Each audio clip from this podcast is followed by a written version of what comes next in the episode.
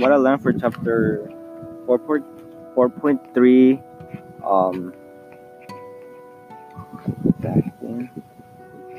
solving quadratic equation using um, quadratic formula. Quadratic formula is uh, x equals negative b plus or minus square root b squared negative 4ac all over 2a. That's a quadratic formula. And when a is not, I don't know what that is, equal, cross out 0, and b squared negative 4ac is greater than equal to 0, b squared negative 4ac is called the discriminant. Okay, for slide 27, it shows an example of solving using the quadratic formula.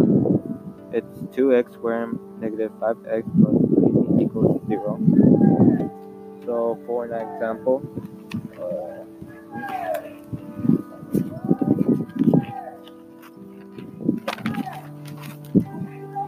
okay, uh, it says 2x squared negative 5x plus 3 equals 0. So first I want to do is put the quadratical function. So x equals negative, parentheses, negative 5, parentheses, plus minus square root negative 5. Well, right there it says negative parentheses, negative 5, and parentheses again. That that 5 is going to be positive, just put it at 5. So 5 plus negative square root negative 5, uh, yeah, negative 5, square, negative 4, a, which is our 2, and 3, which is our 3, all over uh, 2a, which is divided by 2, I yeah, divided by 2 times a, which is our 2. So then let's do all of that, so um, 5 plus minus so 5 times 5 is 25, and 2 times 3 is 6. And then with 6, you want to multiply by 4, negative 4, which is 24,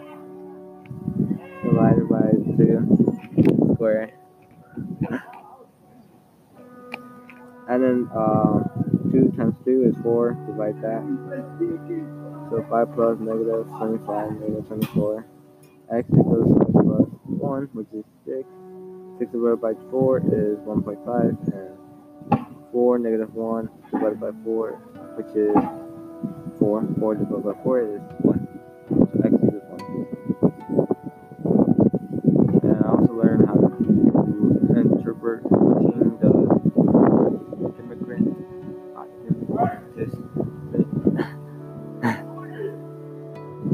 Doing my homework um, discriminant. So 1x intercept is one real number. b negative 4ac equals 0. When it has the equal sign, basically means it only has one solution because it's next to the x-axis. And two real solution is 2x intercept. So it's going to be greater than. So if anything is greater than 0, it's going to be having two real solutions. And solution is when uh, it's less than 0. Anything that's less than 0 is going to have no intercept. So that's what I learned for chapter 4.3.